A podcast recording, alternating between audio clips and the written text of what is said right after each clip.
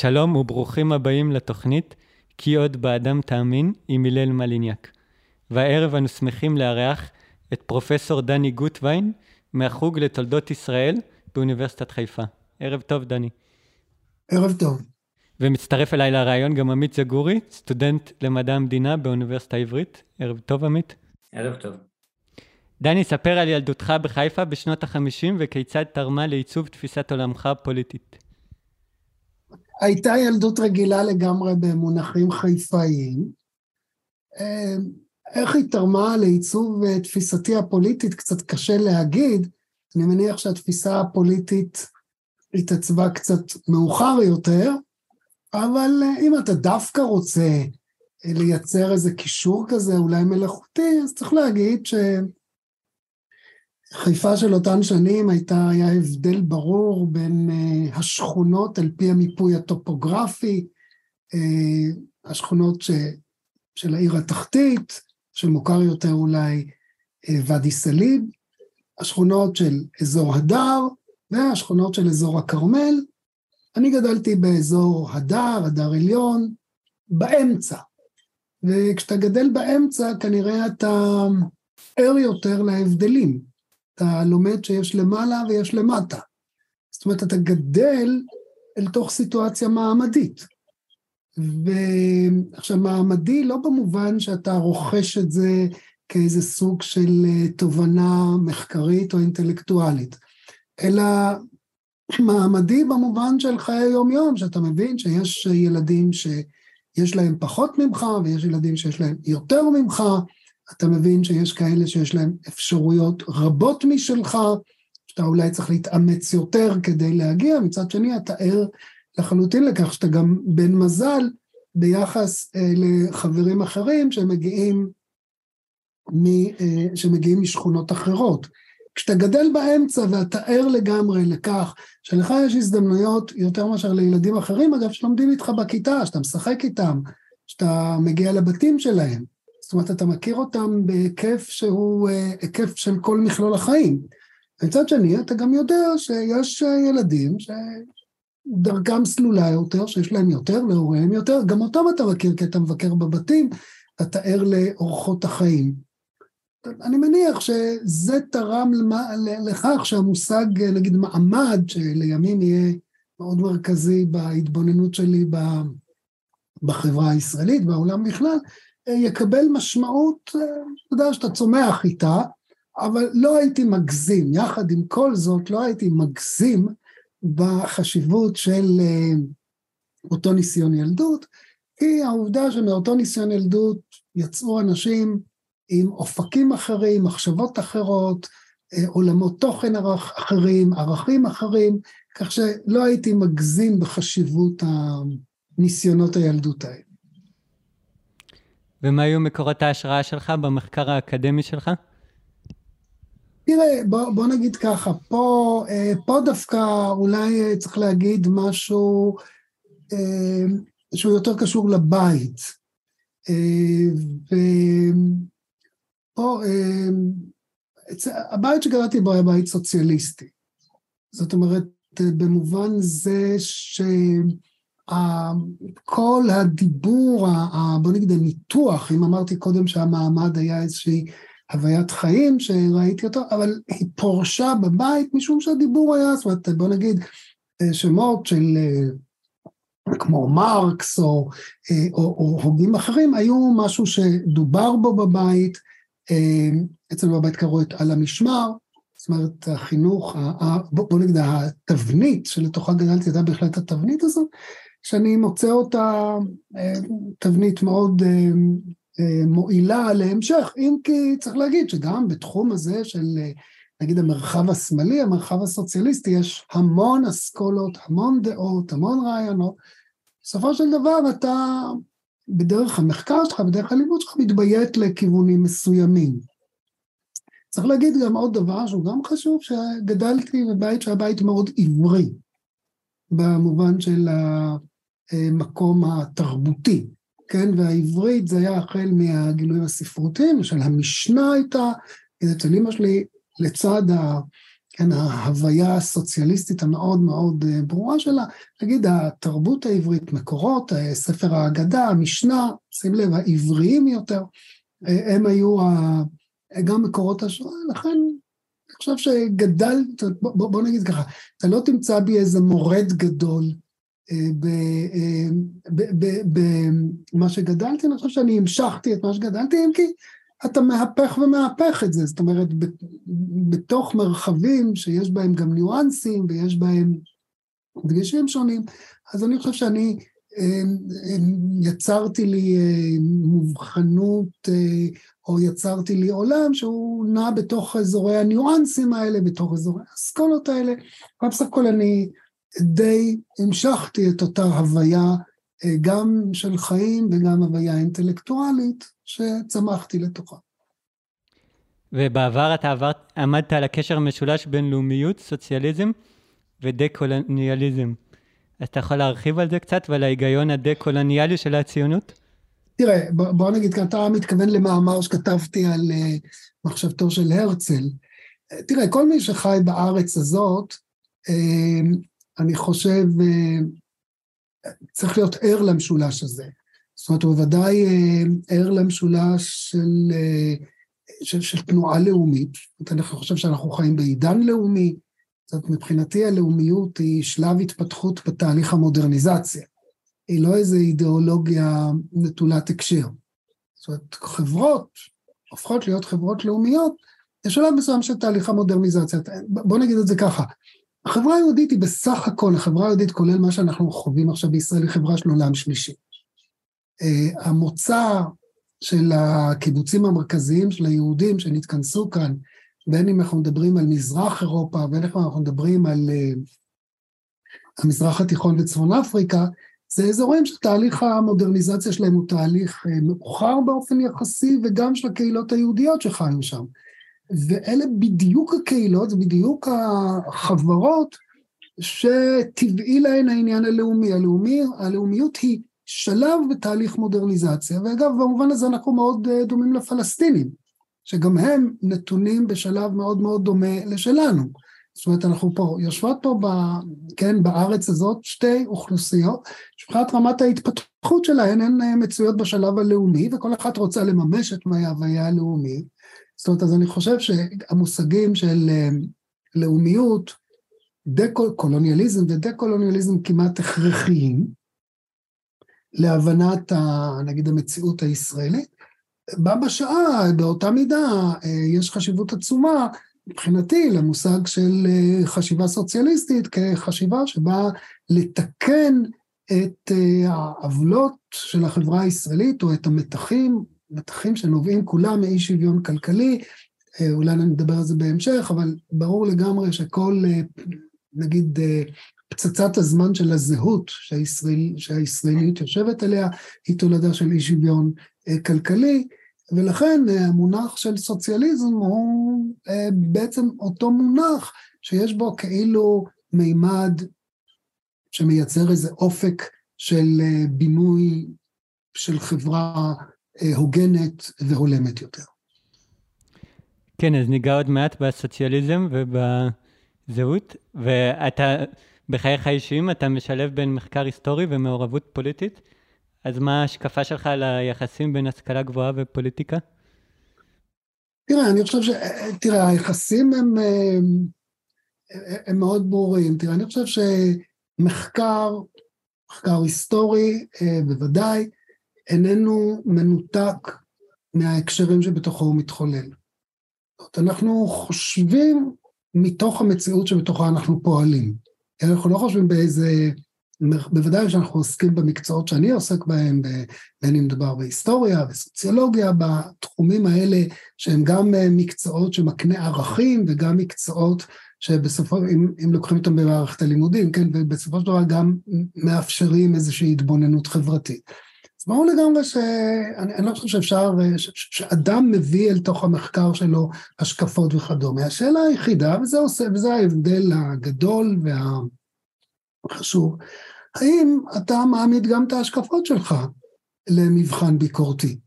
זאת אומרת, האם, האם אתה מוכן להכיל על מה שנראה לך, או על, על מה שאתה סבור, מה שנראה הולם, איזה שהם כלים של ביקורת. וזה אני חושב מה שעושה מחקר אקדמי, הוא מחנך אותך לחשיבה שהיא חשיבה ביקורתית, היא חשיבה שיודעת להסתכל, הביקורת והערכים הם לא עניינים מנוגדים, עניינים דיאלקטיים.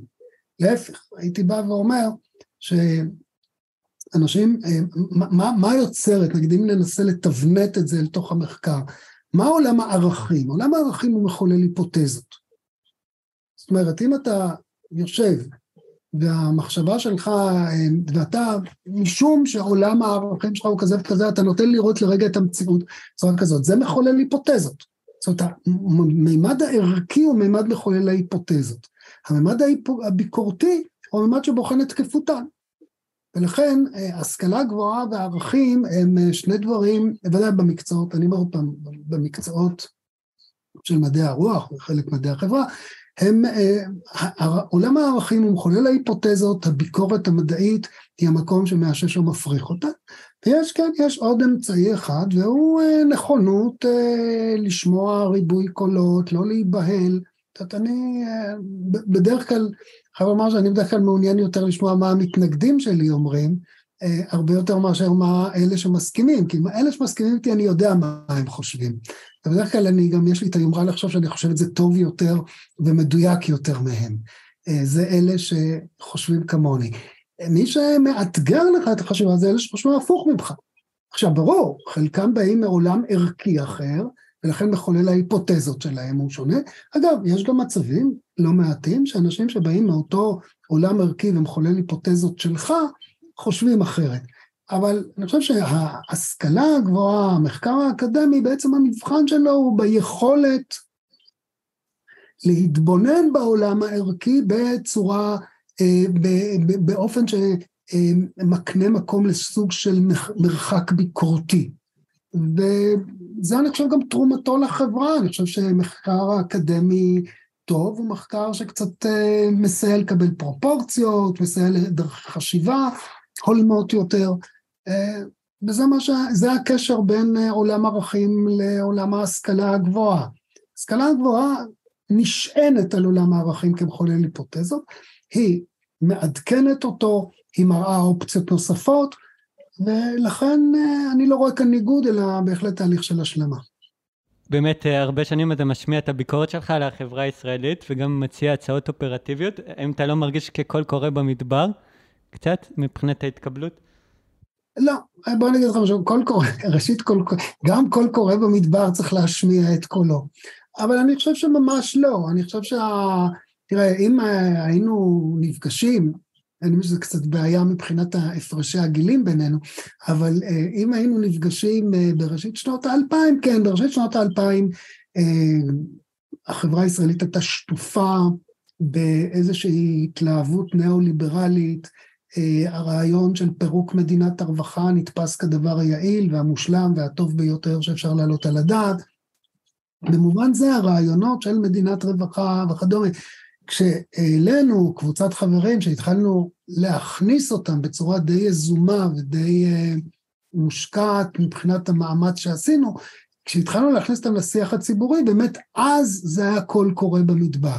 צריך להגיד שה, שהקשיים, שהעוולות, שחוסר היעילות של הניאו-ליברליזם מבחינה וההשפעות ההרסניות שלו על החברה הישראלית, גרמו לכך שבשני העשורים האחרונים, שזה בערך העשורים שבהם אני יותר פעיל, בשני העשורים האחרונים אני חש בקשב הולך וגדל לרעיונות האלה, גם, גם להתנגדות אליהם, משום שככל שהם הופכים להיות אפקטיביים יותר, כך מתעוררת התנגדות כלפיהם. זאת אומרת, אם נגיד, תראה, אני את המאמר הראשון שלי, שבו פרסתי את הרעיונות, שבסך הכל, אני חושב אותו, את המאמר ואת הרעיונות שבו תקפים גם להיום, זה נקרא הדיאלקטיקה של כשל השוויון. כתבתי אותו בשנת 1999-2000. אז הוא נחשב למשהו שהיה לחלוטין מחוץ להקשר.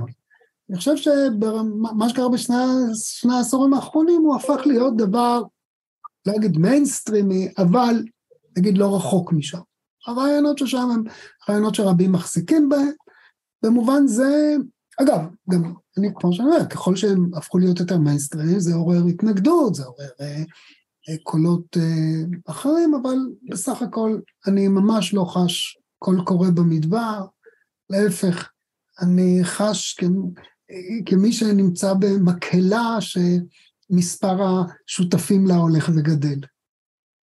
מצד אחד, ואני שותף גם ל, לרושם הזה, למרות uh, קוצר השנים, uh, בדבר ההדהוד הגובר של המסר, מצד אחד, ומצד השני יש לו איזושהי היענות, uh, נאמר, בפוליטיקה הלא ממוסדת. גם כשאנחנו רואים את זה במחאה, uh, גם כשאנחנו רואים את זה בתנועות אזרחיות למיניהן, uh, בזמנו דיברת על uh, הצלחה יחסית של קמפיין מינימום 40 של עומדים ביחד כאיזושהי הצלחה של תנועה אזרחית אה, כדוגמה, אבל שהאנרגיות האזרחיות האלה מדשדשות כשזה מגיע לממסד הפוליטי. גם בנקודה הזו אפשר אה, להרחיב. אתה מאה אחוז צודק, בואו נגיד כך. תראה, הפוליטיקה הישראלית היא פוליטיקה ניאו-ליברלית מימין ומשמאל.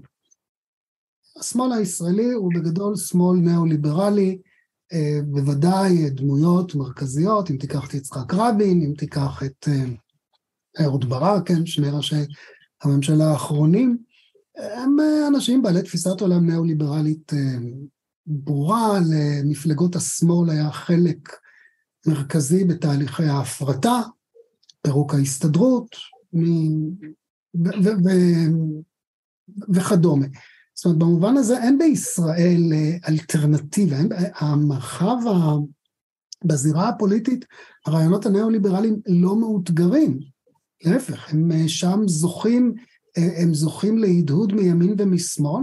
למעשה אפשר להגיד שמה שיוצר בישראל את התבנית, שבוא נגיד הייתה קיימת עד 2009, מ-1884 עד 2009, זה הרבה מאוד זמן, התבנית הפוליטית של ישראל הייתה תבנית של ממשלות אחדות לאומית בצורה כזאת או אחרת. הן היו חלוקות בנושאי חוץ וביטחון, אבל הם בהחלט השלימו, הם, הם, הם, השמאל והימין הסכימו על העניין הלאו-ליברלי של ההפרטה וכדומה. אגב, אותה הפרטה שחוללה את, בנתה את הדבר שהוא המהותי ביותר לפוליטיקה הישראלית, זה כל תרבות המגזרים, שלמעשה כל ההפיכה המשטרית שאנחנו מצויים בה כרגע, היא בעצם ניסיון למסד את אותה תרבות מגזרית, אבל צריך להגיד ש, אה, שצמחה אל תוך משטר ההפרטה, השמאל לא הציב לאורך אה, שני העשורים האחרונים, נגיד, אם ניקח את התקופה הזאת, או לאורך ארבעת העשורים האחרונים, הוא לא הציב אה, אלטרנטיבות ממשיות, אפשר להציג, כן, נגיד, אפשר להציג את, נגיד, אדם כמו עמיר פרץ, שהציע איזושהי אלטרנטיבה, לשמאל, אה, והעובדה היא שפוליטית הוא נדחה על ידי השמאל. אז במובן הזה כן, אני חושב שההדהוד של אה, המסרים הסוציאל דמוקרטיים, הסוציאליסטיים, מצוי בעיקרו של דבר מחוץ למערכת הפוליטית, אם כי הוא מצוי גם בתוכה. תראה, אם אני מסתכל היום נגיד על, אה, על חברת כנסת כמו נעמה לזימי, שהיא במפורש סוציאליסטית בהכרה, מי שקורא את דבריה או שומע את דבריה, ברור לגמרי שהיא באה משם, ואני חושב שהשלב הבא, שלאחר שהמסר הסוציאליסטי, נגיד, רכש לו נוכחות במרחב האזרחי, במרחב הציבורי, אני חושב כן שצריך לעשות את השלב הבא ולמסד אותו באופן פוליטי. אז נגעת בזה באופנים שונים, אז תוכל לתאר קצת את השלבים בתהליך ההפרטה בישראל, משנות ה-70 לימינו? תראה, בוא, בוא נגיד את זה כך, במהפך 77, כשבגין עולה לשלטון, אה, אנחנו בדרך כלל מדברים על אלף אלוני מורה וכל כיוצא בזה, אה, כן, סדר היום המדיני-ביטחוני. צריך לזכור שהליכוד, אה, הצדדים, הצד הכלכלי-חברתי היה מסור בו בידי המפלגה הליברלית, שהובילה מתחילה מדיניות של פירוק מרכיביה של מדינת הרווחה הישראלית. בצורה מאוד מאוד ברורה. אה, צריך להגיד, זה, זה דבר שוב, הוא מורכב, אני אומר, מבחינת הזמנים, מבחינת אה, סדר הזמנים, איך זה קרה? זה קרה בשלבים, זה לא קרה ביום אחד, אבל הרעיון הכללי היה רעיון של פירוק מדינת הרווחה, אני אתן לך אולי רק סימבול אחד, אה, כשמבטלים, ב-80, 81, מבטלים את מס הירושה בישראל. עכשיו, כשמבטלים את מס הירושה בישראל, זה היה אה, סממן, איתות, אה, עם איזה שכבות הליכוד מעוניין להיטיב, ועם איזה שכבות הוא איננו מעוניין להיטיב. זאת אומרת, בניגוד לדיבור הרווח של איזה מפלגה עממית אה, שליבה יוצא לאיש הפשוט והיא חותרת להיטיב איתו, אני חושב שהסיפור הכלכלי-חברתי של ישראל הוא אחר. מ-77' מתנהלת בישראל מדיניות ניאו-ליברלית, שבקצבים שונים ובמהלכים שונים מגדילה את אי השוויון, מפרקת את מדינת הרווחה, יוצרת פה אוכלוסיות שהיא בצורה מאוד מאוד ברורה אה, בעצם דוחקת אותן לשוליים. צריך להגיד, אה, זה לא, ש... זה לא שלפני 77 היה פה, אה, כן, הייתה פה ארץ זבת חלב ודבש. מבחינת משטר הרווחה, בהחלט לא. אבל צריכים להגיד שמ-60, אפשר לחלק, אתה רוצה זמנים, אני אחלק לך אולי את ההיסטוריה החברתית של ישראל, דווקא של עניין ההפרטה. תראה, עד אה, מ-48 עד 68, מדינת ישראל היא מדינה שהיא לא מדינת רווחה, מתקיים בה הסדרים שניתן להגדיר אותם הסדרים של מדינת סעד מפולחת. מה זה מדינת צעד מפולחת? זו מדינה שנותנת מעט מאוד שירותים, ודאי לקבוצות החלשות, והיא נותנת אותם על בסיס שונה לקבוצות החזקות, המקורבות, אה, שמצויות יותר במרכז הגיאוגרפי, הפוליטי, החברתי, אתה רוצה אשכנזים, ונותנת הרבה פחות לקבוצות שמצויות בשוליים החברתיים, פוליטיים, גיאוגרפיים, אתה רוצה מזרחים, אם כי התמונה היא לא חד-ערכית, זאת אומרת, יש... אה, הגיוון פה והשוני הוא רב, זה עד 68. ב-68 מתחולל מהפך במדיניות הכלכלית-חברתית של ישראל, כאשר כתוצאה מלקחי המיתון שהיה בישראל לפני מלחמת ששת הימים, אה, ההנהגה של מפלגת העבודה דאז מבינה שאם היא לא תחולל שינוי דרסטי בהסדרי הרווחה בישראל, אז היא תאבד את השלטון, זה מביא אותם בין 68 ל-77 לעשור שהוא עשור אה, שבישראל מוקמת מדינת רווחה. וזה כולל, קורה למרות ובתוך כל הקשיים שמעוררת מלחמת יום הכיפורים. ולמעשה מה שבגין עושה ב-77' הוא הורס. המטרה המדויקת של, כן, של הליכוד מבחינה כלכלית-חברתית ב-77' היה לשים קץ למהלך בניית. מדינת הרווחה הישראלית, ולהמיר אותו לכיוונים שהיום אנחנו קוראים להם ניאו-ליברליים, הפרטה, אבל כן, זה, זה, זה, זה, זה, זה חשוב לשים לב לנקודה הזאת.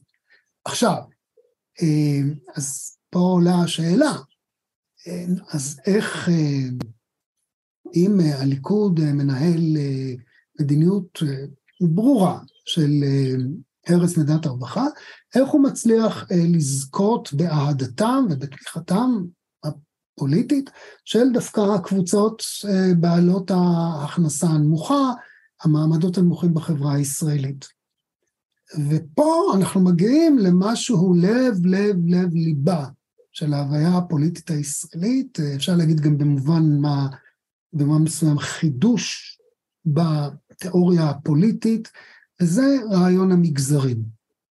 זאת אומרת, אה, פה צריך לתת את הדעת על כך שהליכוד מתישהו, זה קורה מיד עם עלייתו, אבל זה מתחזק בשנות ה-80, מבין שהוא מצוי בסתירה בין מצד אחד התמיכה שמתוכה הוא עלה לשלטון ב-77 של הקבוצות המעמדות היותר נמוכים בחברה הישראלית, מזרחים וכדומה, לבין זה שהמדיניות שלהם פוגעת בו.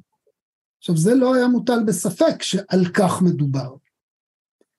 ופה באמת זאת ההמצאה הפוליטית אה, החשובה של הימין הישראלי, אגב, שהוא ימין חושב, אה, הימין הישראלי הוא ימין מדויק מאוד, הוא ימין שיש בו מחשבה, והפתרון שהם מצאו לדילמה הזאת של מצד אחד הרס מדינת הרווחה ופגיעה בשכבות הנמוכות, ומצד שני רצון להבטיח את המשך תמיכתן הפוליטית, היה בהצעה של שיטה פוליטית של מנגנוני פיצוי. זאת אומרת, אני הורס את מדינת הרווחה, אבל אני מציע לנפגעי מנגנוני פיצוי. מה היו מנגנוני הפיצוי? בעיקר מה שאנחנו קוראים המגזרים. אה, מי, ש...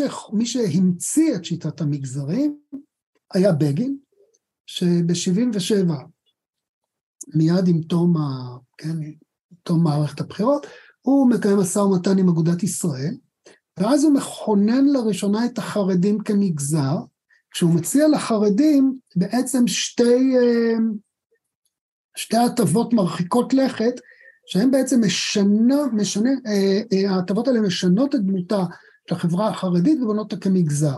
הוא מציע להם לה, להסיר את החסם מעל מספר התלמידי הישיבות הפטורים מגיוס, למעשה כל תלמיד ישיבה מעתה או כל מי שחפץ בכך יוכל להיות פטור מגיוס.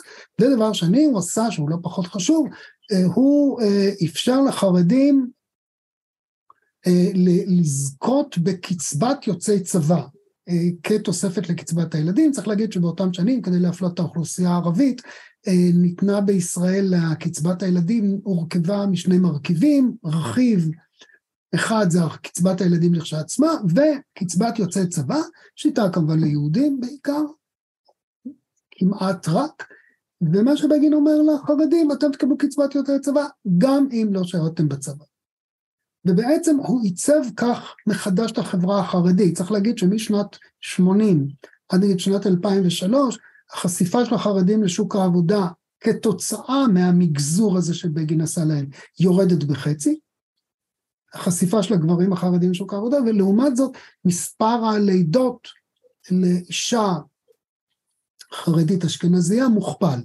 זאת אומרת, צריך להגיד שהעסק המגזרי עיצב מחדש גם את התרבות, ה... את התרבות של חברת הלומדים. נגיד אם אנחנו קוראים בכתב של פרופסור מנחם פרידמן, אנחנו רואים שחברת הלומדים לפני 77 היה לאופי אחר לחלוטין. עכשיו, ככל שהחברה הזאת הופכת, מתנתקת מן, ה, מן ההוויה הישראלית.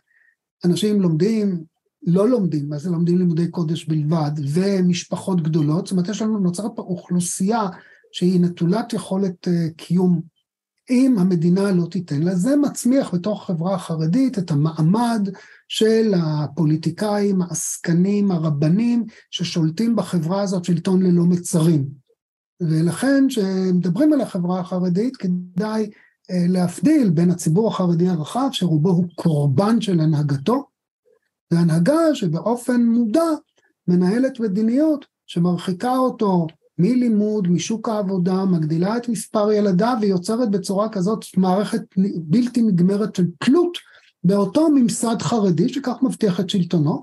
צריך להגיד שאותו ממסד חרדי הוא זה שעומד, אה, בעוד אנחנו מדברים, הוא אחד הדוחפים המרכזיים להפיכה המשטרית אה, שמתחולת בישראל, משום שהוא, לא רק הוא, תכף נדבר על מגזרים אחרים, זאת אה, האליטה החרדית, כדי להמשיך לקיים את שלטונה בציבור החרדי, אה, צריכה להמשיך להבטיח לו את הפטור מגיוס, זה כמובן העלה את השאלה, מה עם שוויון אזרחי, למה יש ציבור שזוכה לפטור באיזשהו אופן פוליטי לגמרי, לעומת ציבור אחר, וזה עורר את כל העימות המתגבר והולך עם בית המשפט.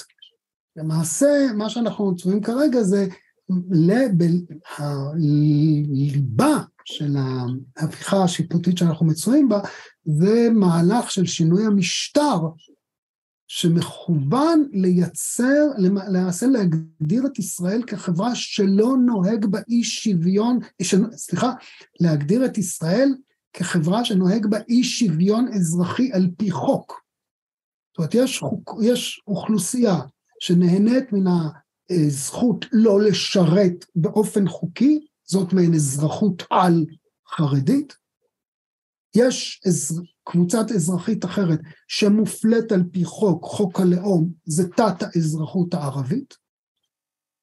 יש באמצע המון קבוצות אחרות, ת, אה, אזרחות על מתנחלית, תת אזרחות שמאלנית, וכל זה המבנה של פירוק השוויון האזרחי בישראל, למעשה יוצר לך מציאות אה, ברורה מאוד, שבתוכה, אל תוך המבנה המשטרי הזה, ניתן יהיה בהמשך להכיל גם את, אה, את האוכלוסייה הפלסטינית של השטחים, אה, כאשר יחליטו,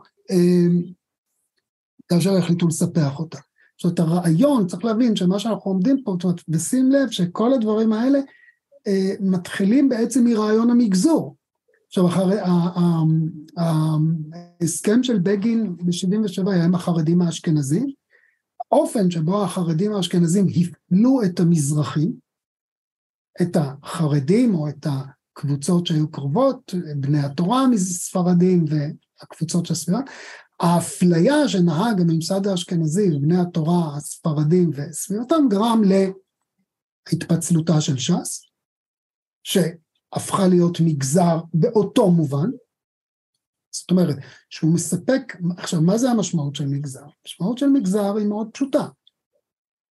במציאות של הפרטה, במציאות של, במציאות של אי שוויון, שבה החינוך או הבריאות או הדיור, כל השירותים החברתיים, הופכים להיות מזכות אזרחית לסחורה, לקבוצות הנמוכות יותר קשה לרכוש את אותה סחורה. כי זה המשמעות, ברגע שחינוך הוא סחורה אז אתה צריך לשלם אלף שקלים, במקומות מסוימים אפילו יותר, לחודש כתשלומי הורים או דברים מסוג זה, או על צהרונים או כל מיני דברים כאלה. כמובן שאנשים שמרוויחים שכר מינימום שזה 5,300 שקל לא מסוגלים לשלם את זה. ואז באות המפלגות המגזריות ומציעות, שזה היום אלה בעיקר המפלגות החרדיות, ומציעות לאוכלוסייה דלת ההכנסה, הן מציעות לה דיל מאוד קוסם, ומבחינת אותן אוכלוסיות מאוד רציונלי. תצביעו עבורנו, אנחנו נשתמש בכוח הפוליטי כדי לספק לכם את השירותים האלה, לא על בסיס אוניברסלי של מדינת רווחה, אלא על בסיס מגזרי של קבוצת נאמנות.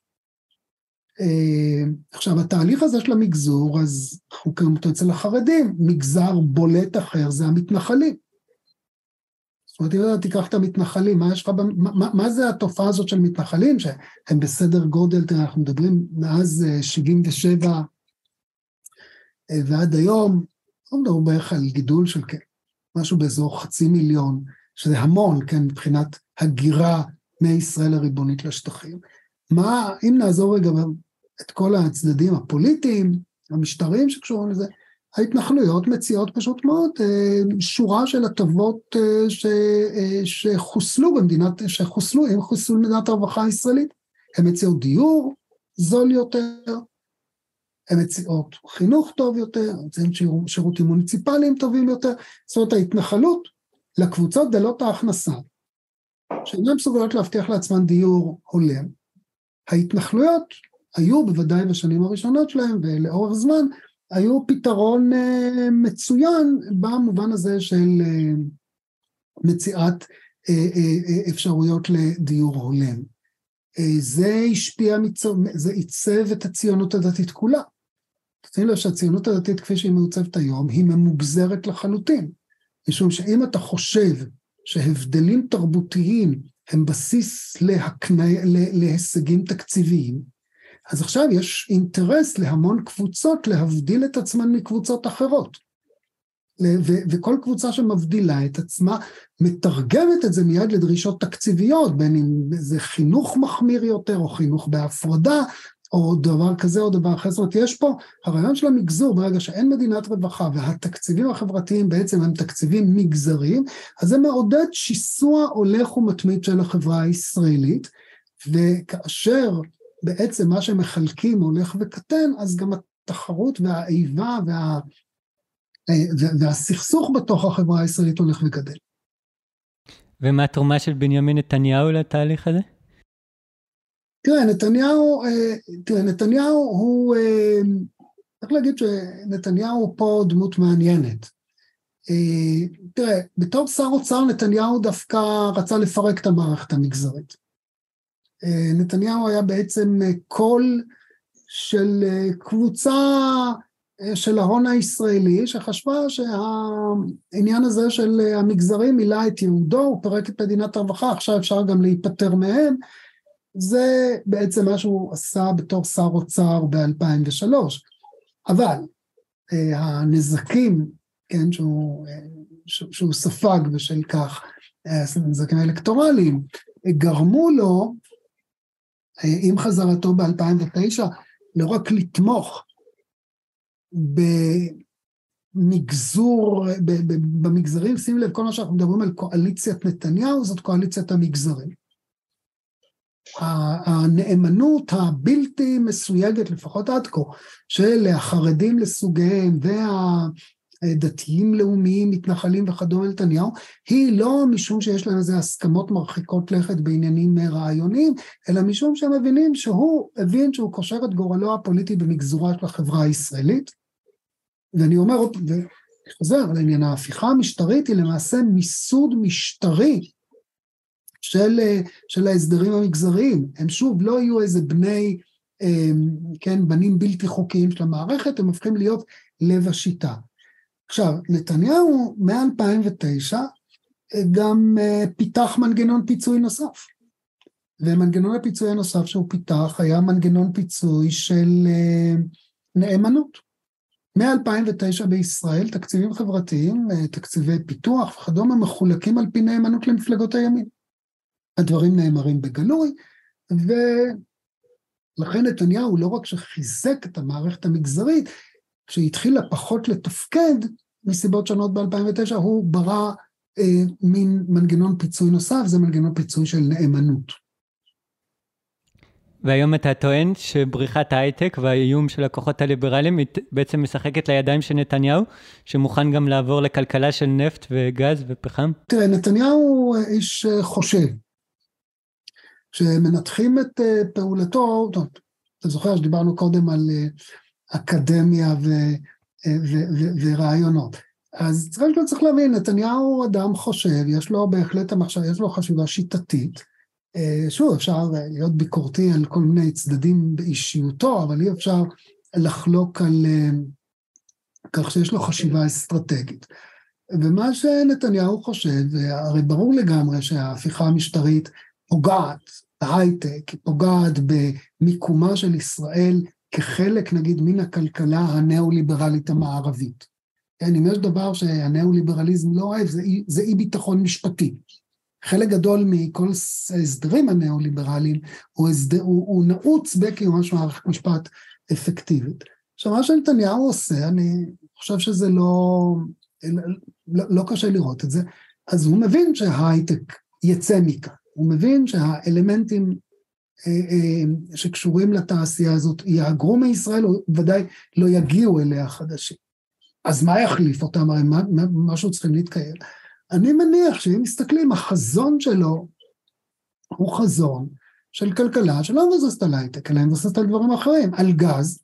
אגב, יותר מאשר על הגז עצמו, אה, הוא צופה את המקום של ישראל כאין איזה מרכז של מערכות צינורות שמובילות גז מהאזור המזרחי של הים התיכון לאירופה, מה שגם יקנה לו איזשהם יתרונות אה, אסטרטגיים.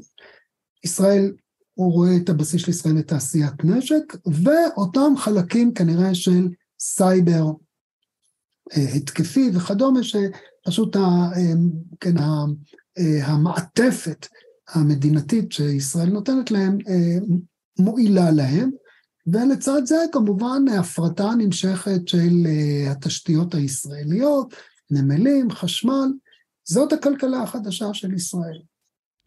ומה היית מייעץ למחאה לעשות בהקשר הזה, או לאופוזיציה, או למי ששואף להשאיר את ההייטק פה? דני, אולי לפני, כהרחבה לשאלה של הלל, ובהמשך להסבר שלך, באמת אתה בעצם מקשר בין מדיניות החוץ גם בזמנו הצעת ניתוח אה, של אה, ממשלת השינוי דאז וגם של ממשלות נתניהו כאיזשהו אה, המשך של מדיניות הפנים, לפי האמירה הידועה, ובעצם מצד אחד כריתת בריתות חדשות או העמקה של בריתות קיימות מאפשרת למדינה חופש פוליטי לנהל את מדיניות הפנים שלה דווקא, מצד אחד, מצד שני אנחנו רואים באמת, בין אם זה כאנקדוטות שקשורות לנתניהו אבל גם על פוליטיקאים אחרים, שבהם אומרים דבר מסוים בעברית ואומרים דבר אחר באנגלית, כלומר יש לחץ שנובע מהאלקטורט בתוך המדינה, אבל ישנו גם לחץ שנובע מהבריתות הקיימות.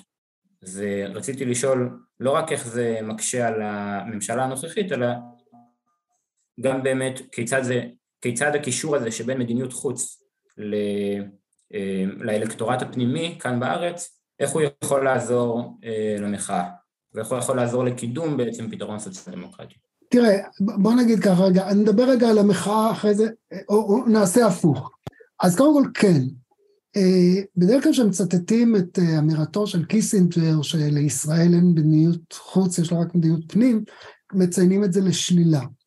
אבל מה שקיסינג'ר אמר הוא נכון לגבי כל המדינות, מדיניות חוץ היא נגזרת של מדיניות פנים. השליטים שולטים בפנים, הם שולטים באזרחים, ולכן מדיניות החוץ באה לשרת את אסטרטגיית השלטון שלהם כאלה או אחרות.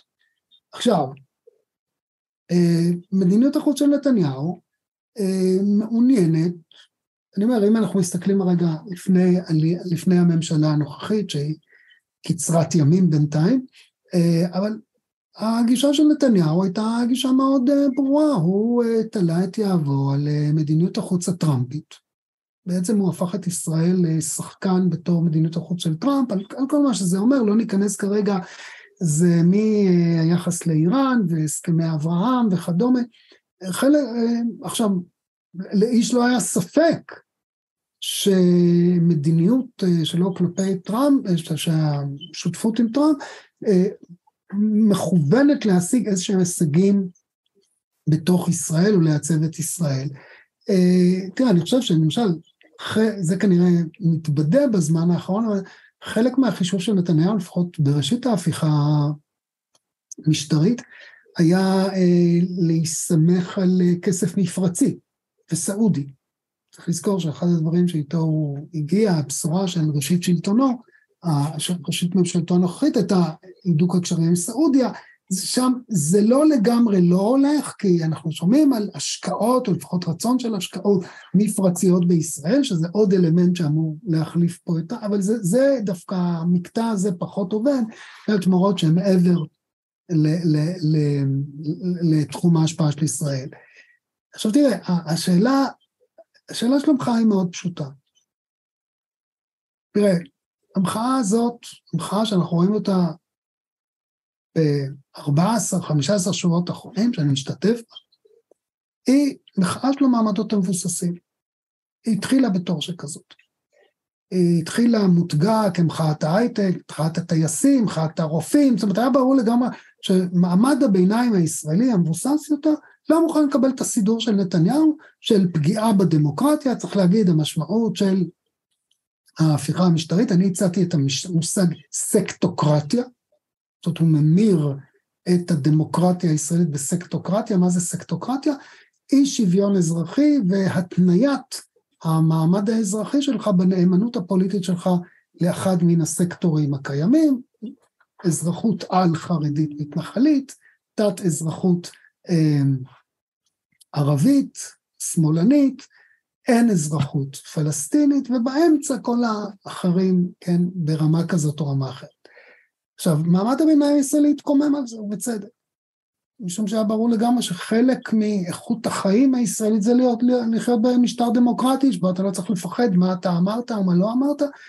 אה, זה די ברור שזאת התחילה כמחאת המעמדות המבוססים. ההצלחה הגדולה של, המחאה הייתה שהיא חרגה מעבר לקווי המתאר החברתיים, הסוציולוגיים הראשוניים שלה.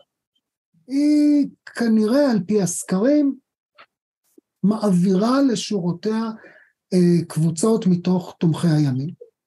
אחרת לא היינו מקבלים את התוצאות האלה בסקרים. אה, נקודת התורפה של המחאה היא שהיא איננה מייצרת בסיס להידברות עם המעמדות הנמוכים, או נקרא להם אשכולות חברתיים 4-7, אה, אה, היא לא מייצרת אה, בסיס להידברות איתה. עכשיו צריך להגיד שמה שאנחנו, ככל שהמחאה מתמשכת, היא הופכת להיות אחד מחשבונות הנפש העמוקים ביותר של החברה הישראלית. ולצד המאבק על הדמוקרטיה, אני מציע מאוד מאוד לשים לב לאופן שבו תומכי נתניהו, תומכי ההפיכה, רואים את, הסיטו, את המצב. הם מדברים על אזרחים סוג ב', הם מדברים על מאבק באליטות. אני לא הייתי מבטל את ההתבוננות הזאת שלהם, זאת התבוננות שבאה אה, מתוך המיית נפש. אם אני מקבל את, ה, את הרעיון שההגנה של המעמדות המבוססים על הדמוקרטיה באה מתוך איזו תחושת איום קיומי והמיית נפש, גם האמירות של תומכי נתניהו שמדובר פה באזרחות סוג ב' מבטאת הבנה מהותית של מקומם בחברה הישראלית ואי קבלה שלה, ונגדיר אותה שוב במובן הרגשי ערכי המיית נפש. והטענה שבישראל יש אי שוויון חברתי היא לא טענה מבוטלת, היא טענה אמיתית. בישראל יש אי שוויון חברתי עמוק. העניין הוא שנתניהו וחלק גדול מדובריו אה, פשוט עסוקים בטשטוש מקורות אי השוויון, כשהם בראו איזה דמון בדמות בית המשפט. זאת אומרת, בעצם, אם אתה תיקח את ה... אה, כן, את הפילוסופיות, נקרא להן במחאות השונות, שבאות להסביר את ההיגיון ה... של אה, משטר נתניהו, הם תמיד, הוא תמיד ממקד את זה באליטות. אגב, זה מה שעושה כל פופוליזם, כן, הניגוד בין אליטות לעם. עכשיו, בית המשפט הוא לא הגורם לאי השוויון בישראל. יש לו את התרומה שלו, אבל אפשר להגיד, בית המשפט הוא בסך הכל מאוד מאוד נוח, הישראלי הוא מאוד מאוד נוח לשלטונות, כן, אה, אהרון ברק, שהוא הדמון הגדול של אה, הימין הישראלי, היה איש אמונו של מנחם בגין. למעשה ברק הוא פועל בבית המשפט העליון כדי לייצר תבנית משפטית שהולמת את השינויים שמחולל מנחם בגין בפוליטיקה הישראלית.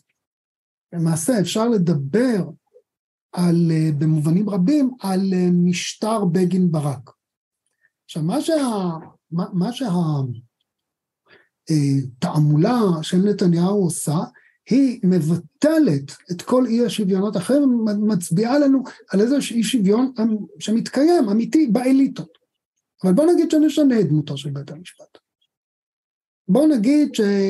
אגב, מה שאיש איננו יודע, משום שאם אני מבין מטרת ההפיכה השיפוטית, היא לא להביא לבית המשפט שופטים שייצגו את דלת העם. אני מבין שהכוונה היא דווקא להביא שומרים שמרניים, שעמדותיהם הכלכליות-חברתיות עומדות בניגוד מוחלט לצרכים של אה, הציבורים דלי ההכנסה בישראל.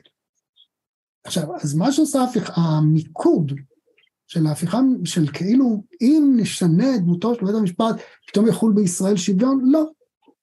זאת אומרת, מטרתה של ההפיכה השיפוטית היא, ואני צריך להדגיש עוד פעם, אה, אולי לציין, ההפיכה השיפוטית, מה שקוראים רפורמה, היא אמצעי לשינוי המשטר, היא לא עומדת לעצמה. ההפיכה השיפוטית היא אמצעי לשינוי המשטר לסקטוקרטיה. עכשיו, אנשי המחאה, טוב יעשו אם יאזינו לקולות של תומכי נתניהו, שמדברים על דברים ממשיים של אי שוויון, תקרות בטון, אה, קשיים בכניסה אל תוך ממסדים אה, או אל מקצועות וכדומה שהם יוקרתיים יותר ומקנה הכנסה גבוהה יותר וכדומה. אנחנו לא מדברים פה על הזיות, זאת המציאות הישראלית. לכן אם המחאה רוצה להצליח, היא תצטרך, וטוב שהיא תעשה את זה מוקדם מאשר מאוחר, אבל היא תצטרך להתייחס לשאלת אי השוויון החברתי. והיא תצטרך לא לתבוע רק חוקה אחת לישראל, אלא היא תצטרך לתבוע שהחוקה הזאת תתחיל להכניס לתוך הפרק שאיש לא מדבר עליו, זה חוק אה, זכויות חברתיות. המחאה תצטרך להסביר, אנשי המחאה יצטרכו להסביר כיצד בכוונתם להגדיל את השוויון בישראל, והם יצטרכו להבין דבר אחד ולומר את זה בצורה מאוד מאוד גלויה. מלחמת האזרחים הקרה המתרחשת היום בישראל, היא מצד אחד מעמדות מפוססים שחוששים, ובצדק חוששים, לדמוקרטיה. מצד שני, מעמדות נמוכים, שרוצים לשפר את מיקומם בתוך החברה הישראלית. ולכן המחאה צריכה לעבור שלב, והשלב החשוב שהיא צריכה לעבור אליו, הוא להבין שהיא חייבת להתחיל לפרק את הפריבילגיות של המעמדות המבוססים. אחד המסרים המרכזיים שאם המחאה רוצה להפוך לא לאפיזודה חולפת, אלא למהלך משנה מציאות, היא חייבת להעמיד בראש סדר היום שלה את ביטול הפריבילגיות של המעמדות המבוססים. זה קשה, כי מי שמוביל אותה הם המעמדות המבוססים. כשאני מדבר על ביטול פריבילגיות, אני מדבר על מיסוי גבוה יותר. אני מדבר על איסור אה, בשימוש בכסף פרטי בשירותים חברתיים כמו חינוך ובריאות, כדי לא לייצר אי שוויון ולאלץ את המדינה להיכנס. ובכן, מה שהמעמדות המבוססים, אם הם רוצים להפוך את המחאה למחאה אפקטיבית שתשנה את דמותה של החברה הישראלית, הם צריכים להציע סט הצעות שיפרק את הפריבילגיות שלהם עצמם. עכשיו צריך להגיד, זה לא הרבה. בניגוד למה שזה נשמע, כן, זה עשוי, כשזה מדברים על זה, זה עשוי להישמע כמשהו גרנדיוזי. מה שאני מציע זה מס דמוקרטיה. אתם רואים שכשיש בישראל אי שוויון, אי השוויון מחולל בישראל, או מוליד סכנה לדמוקרטיה. מה שאני מציע לכם, תשלמו מס דמוקרטיה. מה זה מס דמוקרטיה? הגדלה של מיסי הכנסה, אמ, חינוך שוויוני יותר, בריאות שוויונית יותר וכדומה. זה מס הדמוקרטיה. אתם רוצים לחוש לחיות בחברה חופשית שלא מאוימת על ידי מגזרים, הרי ברור לגמרי שמדינת, אם מדינת הרווחה תשוקם, המגזור החרדי ייעלם. הסכנה הזאת ששמה, כן, שמעלים החרדים והדמוגרפיה תנצח אותנו וכל הדברים האלה, מה זה? זה פשוט ביטוי למה קורה כשיש אי שוויון, והפתרון לאי השוויון הוא המגזור, אז מה שאני מציע זה בואו נטיל מס דמוקרטיה. ומס דמוקרטיה יהיה מס שבעצם יבטל חלק ניכר מהפריבילגיות שיש למעמדות המבוססים, צריך להכיר, זה לוקח זמן, זה לא קורה מהיום למחר, אבל בוודאי בתחומים, יש תחומים שאפשר לעשות את זה באופן מאוד מיידי. אתה רוצה להגיד את זה בצורה אחרת? תגדרו. אוהבים לדבר על קרנות גידור, תגדרו את הדמוקרטיה, תשקיעו בעניין הזה. זאת אומרת, צריכה להיות הבנה על המחאה שהדיבור, כן, אנחנו בעד הדמוקרטיה ואנחנו נגד אה, חקיקה דתית ואנחנו נגד, וכדאי לשים לב שדווקא ההמנון הבולט ביותר של המחאה הזאת, כן, או-הו-הו, אם לא יהיה שוויון, נפיל את השלטון, או נתפוס את השלטון, או נחסום את האיילון, תלוי איפה אתם, אה, אה, איפה אתם מפגינים, נפלתם על הדור הלא נכון. וכן, המחאה הזאת יש בה אלמנט דורי, משום שהדור הצעיר הוא הדור שהולך לשלם בצורה המובהקת ביותר את המחירים של אי השוויון. זה דור שאם דור הוריו עוד יכול היה להסתמך על הפנסיות של דור הסבים, שעזרו להם לגדל את הדור של הילדים, אז הרי בני עשרים ו, ו, ו, ומשהו, כן, שנכנסים עכשיו אל תוך אה, החיים העצמאיים שלהם, הם בעצם יהיו דור מנושל. ולכן הדור הלא נכון הזה חייב לכפות על סדר היום של המחאה אלמנט של שוויון שיתורגם למערכת של ביטול פריבילגיות על ידי מערכות מיסוי ומדינת רווחה, וההערכה שלי היא שכשהציבור המבוסס בישראל יצטרך לעמוד מול הדילמה שבין פחות מיסים לפחות דמוקרטיה, או יותר מיסים ויותר דמוקרטיה, הוא יבחר באפשרות של יותר מיסים ויותר דמוקרטיה. לקראת סיום, איזה מציאות פוליטית אתה חושב שתשרור בישראל בעוד 20 או 30 שנה? איזה תחזית פוליטית אתה רואה בעיני רוחך? תראה, המבנה הפוליטי של ישראל היום הוא מבנה שהוא תולדה של אי השוויון. נתניהו מנהיג את קואליציית המגזרים, המגזרים מעוניינים בפירוק מדינת הרווחה כדי להגדיל את כוחם, מסיבות שהזכרתי קודם, למשל אצל החרדים. אה, המגזרים האלה בתוך החממה של אה, משטר ההפרטה ומנגנוני הפיצוי גדלים, וכוחם היחסי גדל. עכשיו, אם נסתכל על החרדים, על הציבור החרדי, לא על הנהגתו, להנהגתו יש עניין באי השוויון. הציבור החרדי, ודאי אין לו, הוא, הוא, הוא, אם רגע נתעלם מבגדיו וצורתו אה, החיצונית, הוא בעיקרו של דבר, במקום לומר ציבור חרדי, בואו נקרא לו משהו באמת, ציבור עני. עכשיו, בואו נשאל את השאלה המאוד פשוטה. אם הציבור העני הזה יעמוד מול אופציה של אה, חינוך ממלכתי הוגן, שלא יהיה תלוי בכל מיני אה, בוסים ועסקנים קהילתיים. אם נאמר שהציבור הזה יזכה בדיור כחלק ממדיניות דיור לאומית, ברור שהתלות שלו במגזור החרדי תראה. תשים לב כמה הממסד החרדי נלחם בממ"ח, כן, בממלכתי החרדי. עכשיו, אז ראשית כל, לפי דעתי, במקום לחיות את הפחדים של אה, הדמוגרפיה מכריעה אותנו, אה, כדאי לציבור החילוני, כחלק מהדיל של מס דמוקרטיה ושל ביטול פריבילגיות, להבין שמדינת רווחה תשנה גם את המבנה הדמוגרפי של ישראל.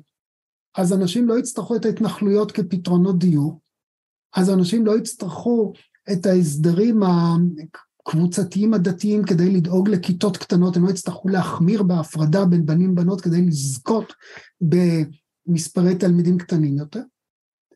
ואני חושב שבעצם התחזית שלי עם המודל של ביטול פריבילגיות, מס דמוקרטיה, מדינת, באמצעות מיסוד של מדינת רווחה יפעל, הוא מלא יפרק גם את האיום הדמוגרפי. חושב שהאיום הדמוגרפי היום הוא האופן שבו התעצבה ישראל תחת משטר ההפרטה. אז כשם שקלקלו, יכולים לתקן.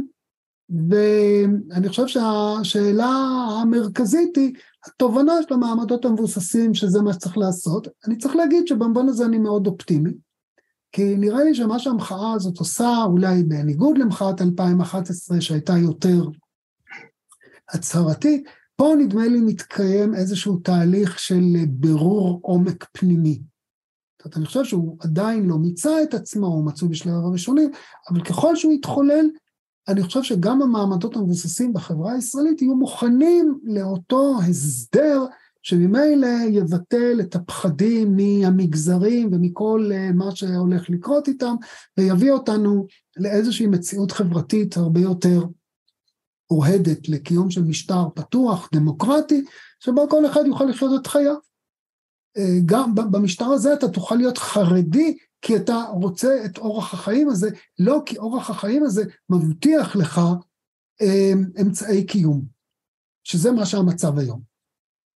אני חושב שאם מובילי המחאה ישכילו להטמיע בתוך סדר היום של המחאה את המסרים הללו, אני חושב שאנחנו מצויים אה, באיזשהו נתיב, שהוא נתיב שמסמן אה, פתרון ראוי. בנימה אופטימית זאת, תודה רבה לך פרופסור דני גוטווין על השיחה הזאת. תודה לכם. תודה גם לעמית זגורי וערב טוב.